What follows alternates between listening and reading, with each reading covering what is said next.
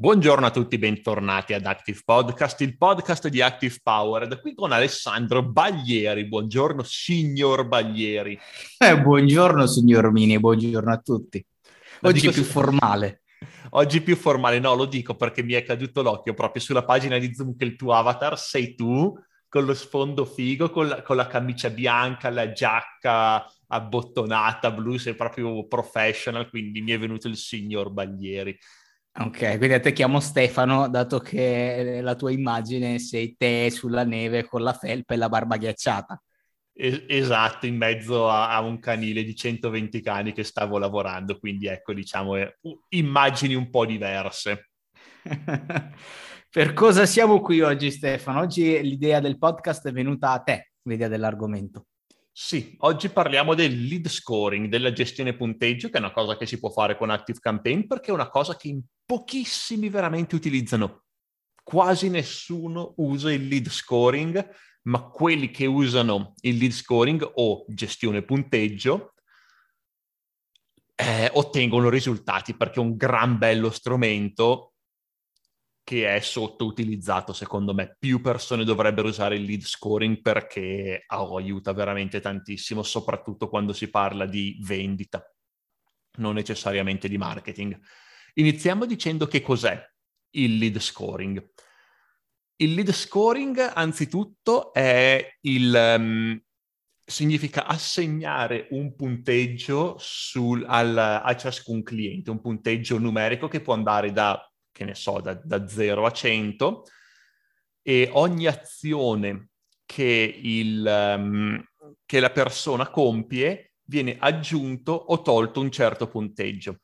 Eh, può essere utilizzato in molte maniere diverse. Oggi qui faremo una serie di esempi di come può essere utilizzato in qualsiasi azienda e eh, mi permette di creare un livello successivo di segmentazione, perché la segmentazione normale è qualitativa, ossia ha, ehm, che ne so, hai, eh, non lo so, inglese dinamico, ecco, qual è il tuo problema con l'inglese principale? Ah, parto da zero, non capisco l'inglese orale, non so la grammatica, eccetera, eccetera. Quindi una segmentazione qualitativa, qualità diverse. Il lead scoring invece è eccellente per fare una segmentazione quantitativa, ossia eh, hai più o meno di una certa, di un certo valore, di un certo dato, tipo l'engagement, misura in maniera quantitativa l'engagement, hai più engagement, un punteggio di engagement superiore o un engagement minore, quindi un punteggio di engagement appunto minore.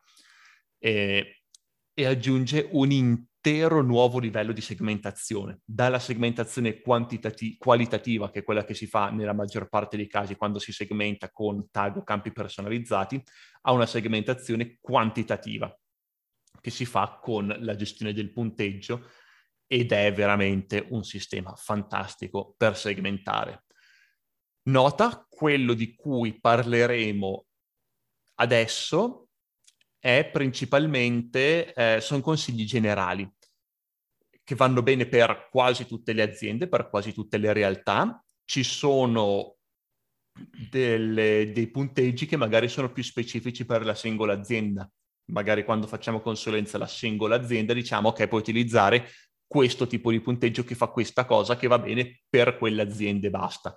Ovviamente qui non ne parliamo perché cioè, dobbiamo fare qualcosa più generale, visto che questo podcast viene ascoltato da, da un pubblico più generale, eh, però partendo da questi esempi non sarebbe male anche per ciascuno, ciascun ascoltatore di pensare ok, qual è un altro punteggio che potrebbe eh, essermi utile, perché non sono necessariamente questi qui.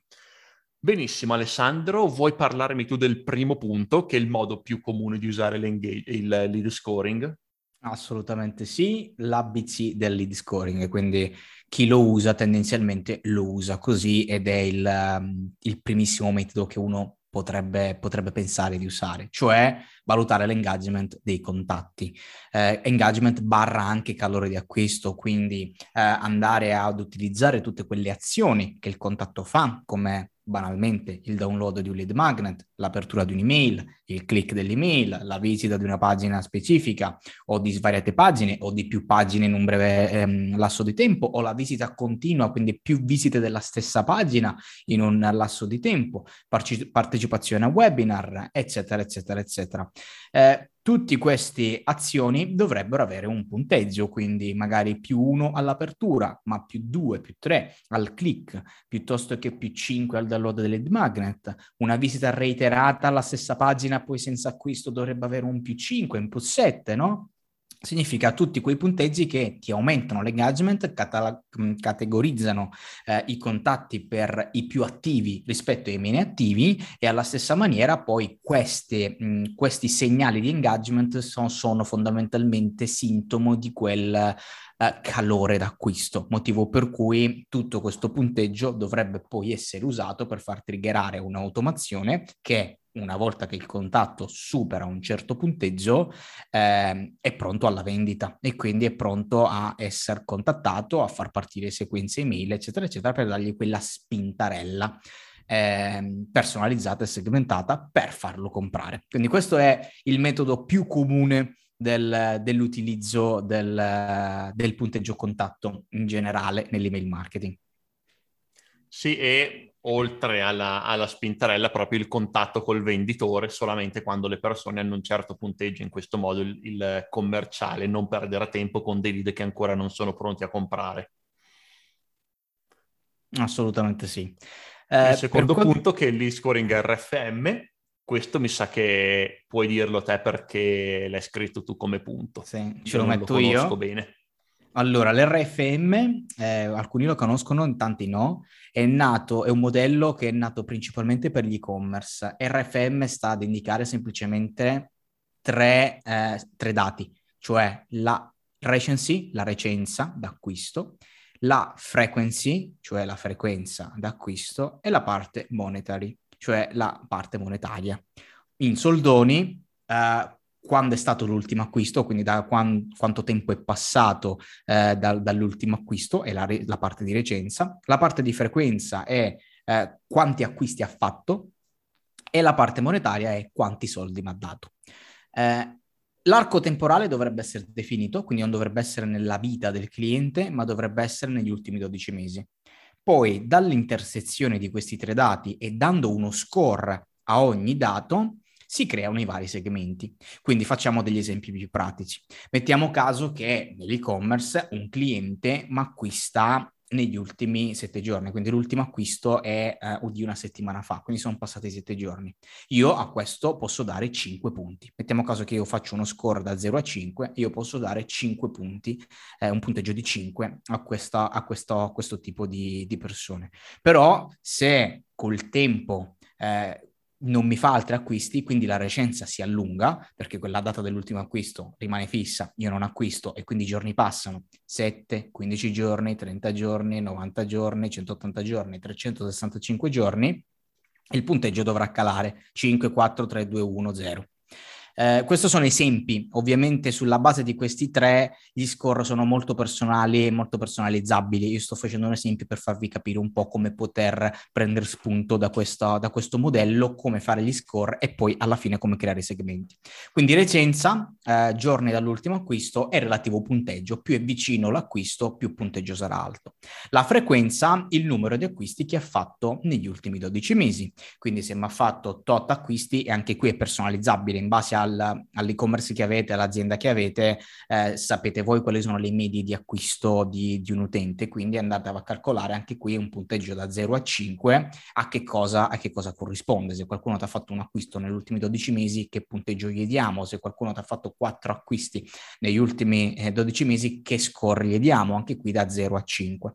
La parte monetaria, anche qui, in base a quello che vendete, in base a ehm, alle medie di acquisto, eh, dovete dare un punteggio da 0 a 5 in base agli ultimi 12 mesi quanto ti ha dato sto cliente, se ti ha dato 0 euro, 100 euro, 500, 5000, eccetera, eccetera.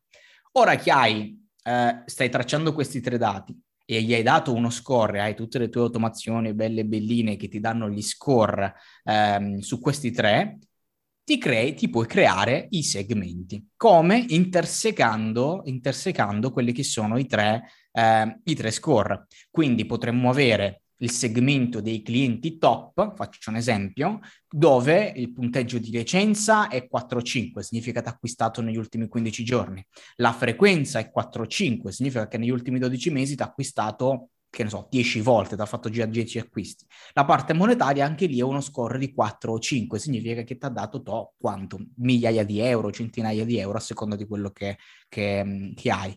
Così come avrai il uh, segmento nuovi clienti, faccio un esempio, dove la frequenza sarà uh, a 0 o 1, uh, perché c'è soltanto il primo acquisto negli ultimi 12 mesi, dove la parte monetaria sarà anche lì più o meno bassa perché ti ha fatto solo un acquisto, ma la licenza sarà a 5. Quindi intersecando i vari score ti puoi creare tutti i segmenti che ti pari che ti pare dai clienti top ai clienti che stai perdendo, ai clienti fidelizzati, piuttosto che ai clienti, eh, tra virgolette, in letargo, quindi clienti che dovrebbero essere eh, attivati, riattivati, eccetera, eccetera. È un buon modo nato per l'e-commerce dove ci sono tanti acquisti, tanti numeri, e quindi dove questi score, tutto questo segmento di clientela vengono popolati con, con piacere, tra virgolette, Molti lo vanno ad utilizzare anche in aziende dove non è che ne valga tanto la pena utilizzarlo. Se avete un acquisto l'anno non, non ha assolutissimamente senso andare a fare una matrice RFM, però dove ci sono tanti acquisti, tante transazioni, eccetera, eccetera, andare a a tracciare questi tre dati, dare uno score sulla base di questi tre dati nell'arco temporale degli ultimi 12 mesi e poi creare dei segmenti sulla base dell'intersezione dei punteggi di questi tre, di questi tre filoni di dati, eh, vi ritroverete con una lista ben segmentata e poi ovviamente tutte le automazioni dietro che dovranno muoversi di conseguenza per poter ehm, nutrire queste persone, spingere le persone che non ti acquistano da un bel po' di tempo, eccetera, eccetera, i vari segmenti che create. Sì, e la matrice RFM io la, la conosco poco, però mh, sicuramente molto utile anche perché l'email marketing per gli e-commerce è molto molto importante e quando fatto bene può fare la differenza perché un e-commerce in genere vive molto sulla fidelizzazione dei clienti e visto che l'email marketing è un sistema eccellente per fidelizzare i clienti è molto molto importante per il successo in genere dell'intero e-commerce. E il prossimo punto, Stefano? Il prossimo punto è il numero e il volume degli acquisti, quindi il lifetime value del cliente, ossia il valore del cliente, il valore di vita del cliente fino a questo momento. Si può passare questo dato ad Active Campaign tramite API o tramite integrazioni di prima parte ed è in sostanza quanti acquisti una persona ha fatto e il volume totale degli acquisti in euro, quindi quanto eh, quanto diciamo si può dire succulento, quanto è succulento questo cliente per il mio, um, per la mia azienda. Ovviamente non per tutte le aziende può essere utilizzato perché ci sono aziende magari soprattutto tipicamente online che puntano a vendere un solo prodotto una sola volta. Non è un business model molto ottimizzato, per cui non, non dovrebbe mai essere fatto, ma ci sono in tanti che lo fanno e in, e questa, questa, segmentazione non si può fare, ma per tutte le, tutte le altre attività è molto molto utile. Anche qui e-commerce in primo piano, ma anche un'azienda solamente online come siamo noi, perché i clienti non sono tutti uguali, al contrario. Eh, ci sono clienti ottimi, ci sono clienti mediocri, ci sono clienti scadenti che sarebbe quasi meglio non avere.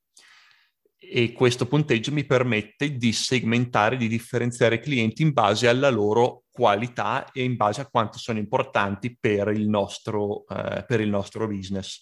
Nel nostro caso di Active Powered eh, abbiamo mm, clienti molto molto diversi. Abbiamo magari un cliente che ha che magari sta appena iniziando, ci siamo passati tutti, nulla contro di loro, eh, ovviamente ci siamo passati tutti, che magari hanno un account light da, da 500 contatti e magari pagano quei 15 euro al mese. Dall'altra parte invece abbiamo un'azienda un po' più, un po più grande che e che magari fa anche consulenza, magari ci pagano 1000 euro al mese di account e 500 euro al mese di consulenza, di affiancamento ci stanno dando magari 1500 euro al mese. E cioè sono due clienti molto diversi fra 15 euro e 1500 euro al mese, uno vale un pochino più dell'altro. E quindi devono essere trattati in maniera diversa.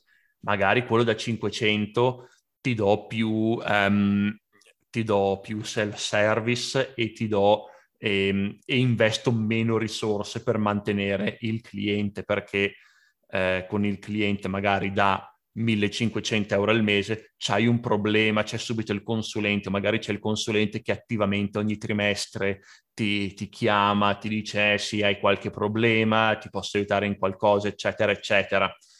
E per un cliente da 1500 euro al mese magari un, un livello d'attenzione che ha senso non ha senso sul cliente da 15 euro al mese perché ti faccio una telefonata per ogni trimestre fatta da un consulente senior e a parte che dubito che 500 contatti ti possa interessare, c'è il tempo che costa a me, eh, il, eh, il tempo del consulente che ti chiama, già vado in perdita con l'abbonamento da 15 euro.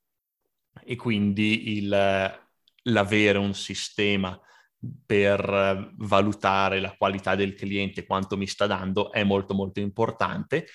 E se ci concentriamo anche solo sull'email marketing, già solo questo in un CRM è importante perché appunto posso utilizzare ActiveCampaign per notificare il, il consulente di sentire ogni trimestre questo, questo cliente importante. Quindi già fa parte di quello che può fare ActiveCampaign, ma restando anche solo nel puro email marketing, posso fare offerte per i miei clienti migliori. Questa è una cosa che spesso viene fatta e può portare ottimi risultati per fidelizzare i miei clienti migliori, per evitare di perderli. Posso inviare uno sconto specifico ai miei migliori clienti eh, molto più alto di quelli che pubblico in generale. Posso addirittura regalare alcuni prodotti se posso farlo eh, inviargli un regalo, se è il suo compleanno, magari gli invio un pacchettino. E queste sono tutte cose che mi aiutano a fidelizzarlo. Sto investendo un po' di più, però investire un po' di soldi, un po' di risorse per fidelizzare i clienti migliori è molto molto importante per il successo a lungo termine di un'attività e utilizzare un punteggio, utilizzare eh, un, uno scoring specifico per questa metrica mi aiuta a rendere questo processo il più efficiente possibile. Il prossimo punto invece... Gli ultimi due li fai tu Alessandro, sei contento? Tutte e due? Va bene, ok. E allora il quarto e il quinto punto, partendo dal primo, eh, Mentre tutti gli altri che abbiamo visto sono punteggi interni, quindi il contatto non sa che stiamo, che stiamo prendendo questi punteggi, che gli stiamo dando un punteggio per poi farci catalogarli, categorizzarli, eccetera. Sono robe interne noi per lavorare i contatti, eccetera, eccetera. Mentre il quarto, eh, la quarta idea di, di lead scoring è usare la gamification e quindi di conseguenza il contatto deve sapere il suo punteggio perché eh, grazie alla gamification poi lui otterrà dei premi. Facendo l'esempio più banale è questo. Io contatto, entro a che fare con un e-commerce, un'azienda, eccetera, eccetera, e so che c'è un programma di gamification dietro eh, sulla base di punti. Più punti ottengo, più benefici ottengo, che possono essere benefici all'interno dell'e-commerce del prodotto piuttosto che esperienze, premi di vario tipo. Poi ovviamente eh, i reward possono essere diversi, vari e variegati, però all'atto pratico l'idea è mi fai un acquisto di tot euro, ricevi tot punti. Eh, mi fai un, una recensione, ottieni tot punti. Mi fai un referral, quindi mi porti clienti ottiene tot punti. Quindi i punteggi, eh, condi- in questo caso è un punteggio con- condiviso con l'utente, perché all'atto pratico se noi abbiamo anche gli altri punteggi, tutte le azioni che farà sto Cristo eh, ce li abbiamo internamente o nell'RFM o nell'engagement, eccetera, eccetera, ma in questo caso condividiamo un punteggio uh, di gamification così che dall'altra parte si crea una sorta di ehm, di competizione, di, di, voglia di scattare di livello, perché poi alla fine è quella la, la leva che si va a creare con la gamification per ottenere determinati premi. All'atto pratico questo funziona da Dio. Eh, dove si può applicare? Perché non, non l'applicherei dappertutto, ma dove si può applicare? L'abbiamo applicato ad esempio su una catena di nostro cliente, catena di, eh, di ristoranti di sushi dove anche lì le recensioni ti davano punteggio, i referral ti davano punteggio, eh, se a seconda di, ehm, di, quanto venivi ti davano punteggio, cosa si ottenevano? In quel caso si ottenevano i, le cene, i pranzi gratis, eccetera. Quindi eh, ogni tot volte, ogni tot persone, eccetera, eccetera, ottenevi poi i coupon per andare a mangiare gratis e sushi. Era, questi erano i premi principali.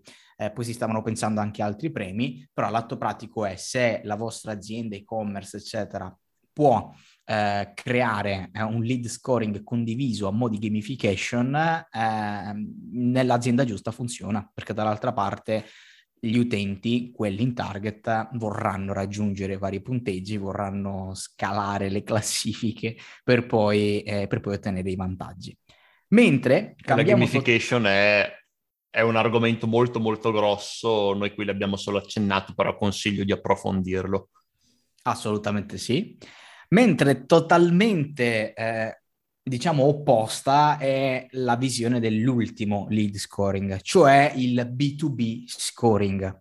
Cioè, eh, questa è un'altra cosa che mi viene detta, mi è stata chiesta, eccetera, come nel B2B si possono applicare determin- determinate cose dell'email marketing, del marketing, eccetera, perché spesso si crede che queste cose siano soltanto B2C. Non è assolutamente vero. Nel B2B si possono applicare la stragrande maggioranza, se non tutto quello che si fa anche per il B2C, sia in termini di email marketing, ma anche di altre di altre cose del, del, marketing online. Ecco che lo scoring del B2B potrebbe essere usato per catalogare i lead da dare in pasto ai commerciali. Se stiamo facendo lead generation, nel B2B eh, e quindi spesso dove c'è una trattativa commerciale è stramaledettamente importante parlare con le persone giuste. Noi stessi ce ne, ce ne, accorgiamo come andare in una fiera e incontrare l'imprenditore ha un valore estremamente diverso perché puoi chiudere lì direttamente il contratto e hai direttamente con chi può prendere le decisioni, eccetera, eccetera, rispetto a, a, quelle fiere dove incontriamo invece il dipendente, il portavoce, eccetera, eccetera, dove non può decidere una mazza e poi ti devi fidare di quello che sto tizio va a riportare dall'altra parte. Non è una gran cosa.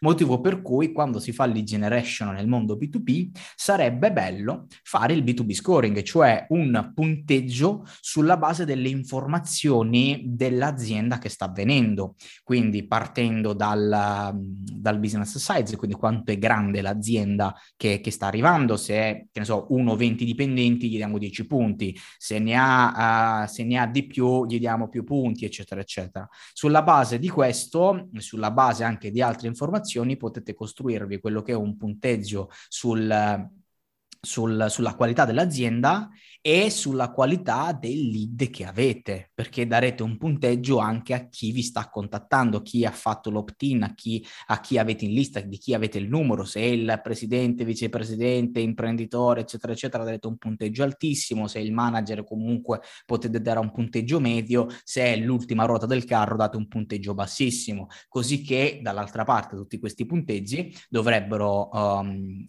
dare un'indicazione al commerciale che sta gestendo sta cosa, che tipo di effort devo dargli, oppure ancora una cosa che si potrebbe fare, decidere quale commerciale deve occuparsi di chi.